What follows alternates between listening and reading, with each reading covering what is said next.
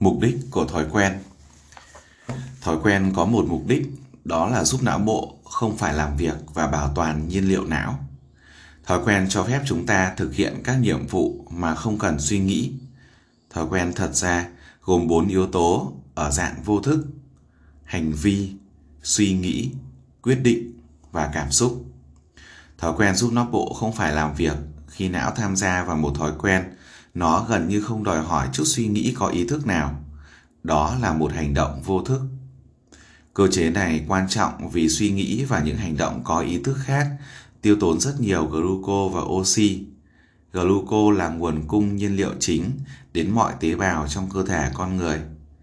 Tất cả thực phẩm chúng ta ăn vào cuối cùng đều được chuyển hóa thành gluco hoặc được lưu trữ sau ở gan. Chất béo hoặc cơ như glycogen.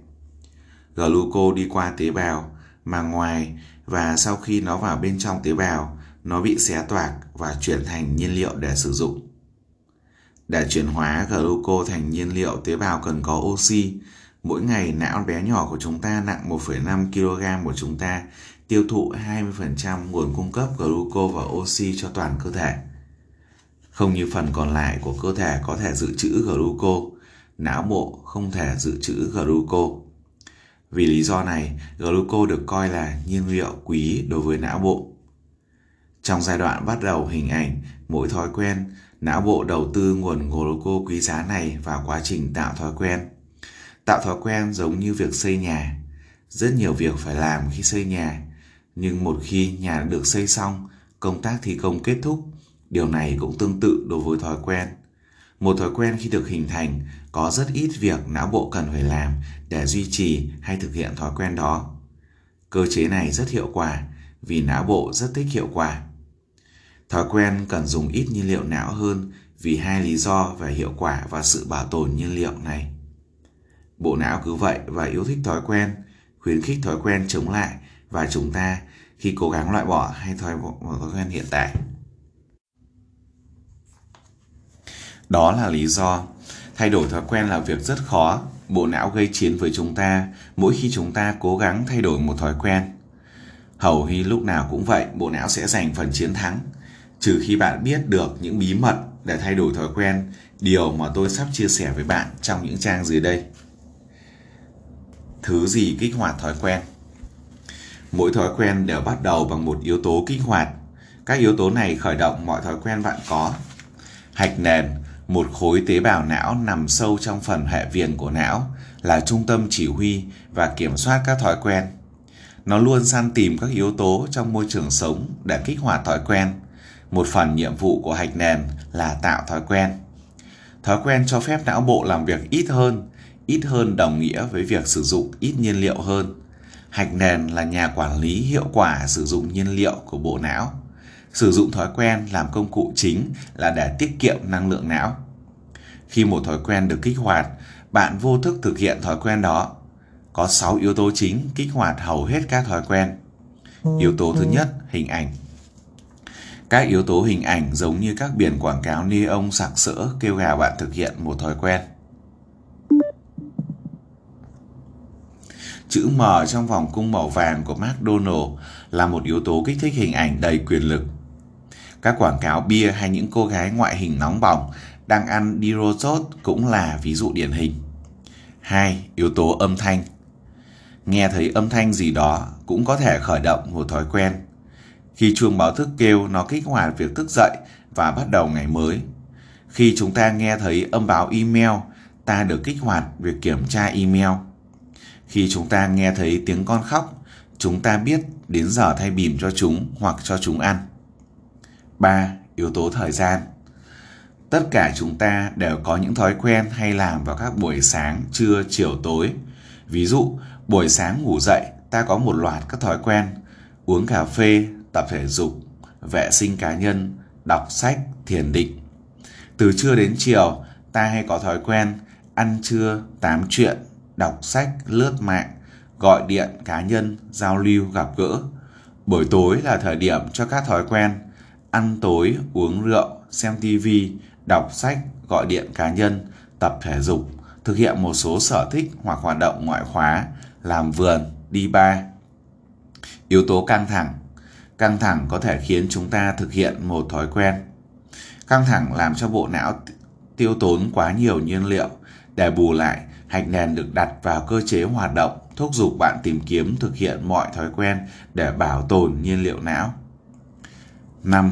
Yếu tố giao thiệp Những người chúng ta kết giao có thể là yếu tố kích hoạt thói quen. Một người bạn có thể là nhân tố kích hoạt việc đi ba, một người bạn khác kích hoạt việc tập thể dục, một người bạn khác kích hoạt giờ làm việc một người bạn khác có thể kích hoạt việc chơi gôn câu cá chơi tennis. Những người chúng ta kết giao đều là nhân tố kích hoạt thói quen. Chính vì thế, bạn nên tránh xa những người có thói quen xấu. Họ kéo chúng ta trở nên trì trệ bằng cách kích hoạt các thói quen xấu. Tệ hơn là vì thói quen lan nhanh như một virus thông qua các mạng xã hội. Những người này có thể dễ dàng tiêm nhiễm vào chúng ta các thói quen xấu của họ. 6. Yếu tố niềm tin và cảm xúc. Niềm tin và cảm xúc của chúng ta kích hoạt các thói quen. Niềm tin và cảm xúc tiêu cực kích hoạt các thói quen xấu. Niềm tin và cảm xúc tích cực kích hoạt các thói quen tốt. Nếu chúng ta muốn loại bỏ một thói quen xấu, một trong những cách nhanh nhất và hiệu quả nhất là loại bỏ niềm tin tiêu cực và thay thế nó bằng một niềm tin tích cực. Cảm xúc cũng là thứ rất quyền lực và cảm xúc là một trong những chất xúc tác mạnh mẽ nhất tạo ra niềm tin. Niềm tin được hình thành thông qua một trong ba cách sau. Từ nội tâm, những lời tự nhủ.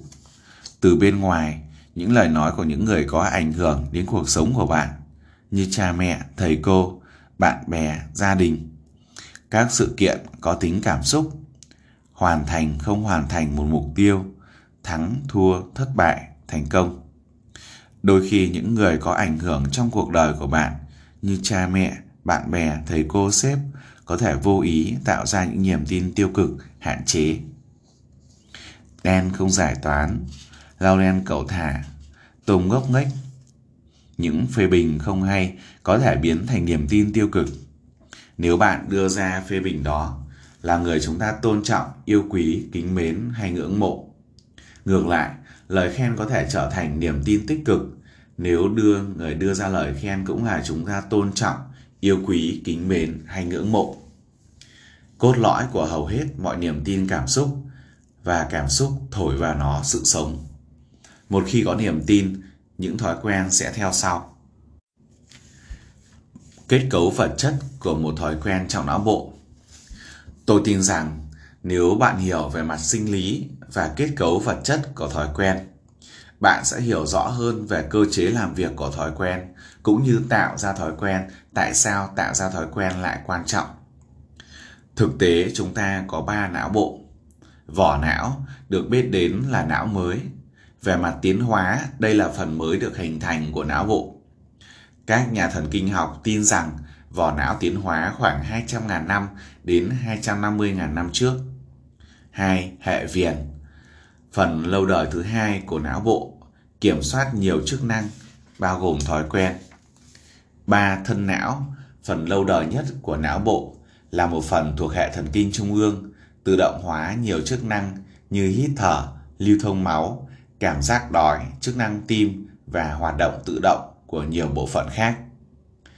Bên trong vùng não bộ thứ hai, hệ viền chính là hạch nền. Hạch nền là một khối tế bào não, tế bào thần kinh có kích cỡ bằng quả bóng gôn và có nhiều mục đích. Một trong số đó là hình thành và kích hoạt hành vi, suy nghĩ, quyết định và cảm xúc mang tính thói quen. Hành nền nói cho não biết khi nào cần hình thành và thực hiện một thói quen. Vì lý do này, hạch nền được coi là trung tâm chỉ huy và kiểm soát thói quen. Bên trong hạch nền là vùng vân, stadium. Vùng vân có hai phần, vùng vân lưng dorsal stadium là các tua dài giống nhánh cây vươn ra và kết nối với vỏ não. Chất đen Saptania nigra và đồi não thalamus bao phủ hiệu quả 95% não bộ. Đây là một trong những cạnh cách não mới được kết nối với não cũ. Vùng vân bụng chứa vùng nhân vòng là trung khu tưởng thưởng của não bộ. Vùng này được kết nối đến não mới Vùng vân có hai nhóm tế bào thần kinh, tế bào não độc nhất gọi là thần kinh liên hiệp biến dạng nhanh. 2. 1. Đường hành động Các FSI bên trong đường hành động có chức năng bật các thói quen. Đây là các tế bào thần kinh được kích hoạt khi bọn trẻ nhìn thấy chữ M trong vòng màu vàng của McDonald.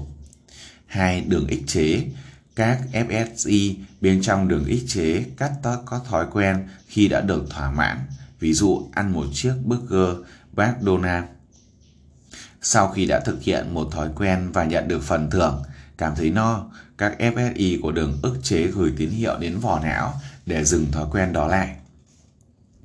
Về mặt sinh lý, thói quen chỉ là một loạt các tế bào não liên kết tương tác với nhau, tạo thành mạng lưới cùng nhau dọc theo các tua rua dài, mảnh dưới vỏ não đến hạch nền. Khoảng cách hạch nền nhận thấy các tế bào não giao tiếp với nhau này từ ngày này sang ngày khác, nó quyết định các mã hóa tế bào não đó thành thói quen vĩnh viễn. Thông qua năm giác quan, tân vỏ não, phần não có ý thức, tiếp nhận thông tin từ môi trường bên ngoài. Khi có một kích thích kích hoạt một thói quen thì hạch nền thông qua một trong nhiều tua của nó để chỉ, để chỉ đạo não bộ khởi động một nhóm các tế bào thần kinh, tế bào não cụ thể và một khi được khởi động, chúng ta vô thức thấy bản thân thực hiện một hành vi, suy nghĩ, quyết định hay cảm xúc mang tính thói quen nào đó. Ok, như vậy chúng ta vừa tìm hiểu về các thói quen và trong phần tiếp theo chúng ta sẽ tìm hiểu lần lượt về các thói quen giàu có. Xin chào và hẹn gặp lại bạn.